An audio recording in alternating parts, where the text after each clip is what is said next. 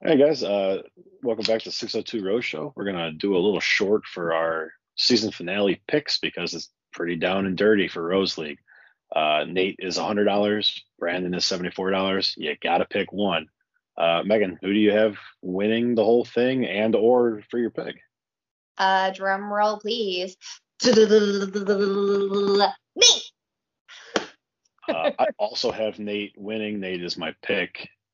We told you we were going to be chalked the rest of the way. I I don't have a scenario where he doesn't score the most points. I also think that, well, so given some of the previews that we've seen, it seems like um, he absorbs a lot of time with the parents and conversations are around there. So I'm hoping he gets a little bit of extra screen time with that too. Well, hey, there you go, guys. Uh, thanks for being with us this season. Like and subscribe, and uh, we'll catch you on 602 Rose Show for uh, Clayton season.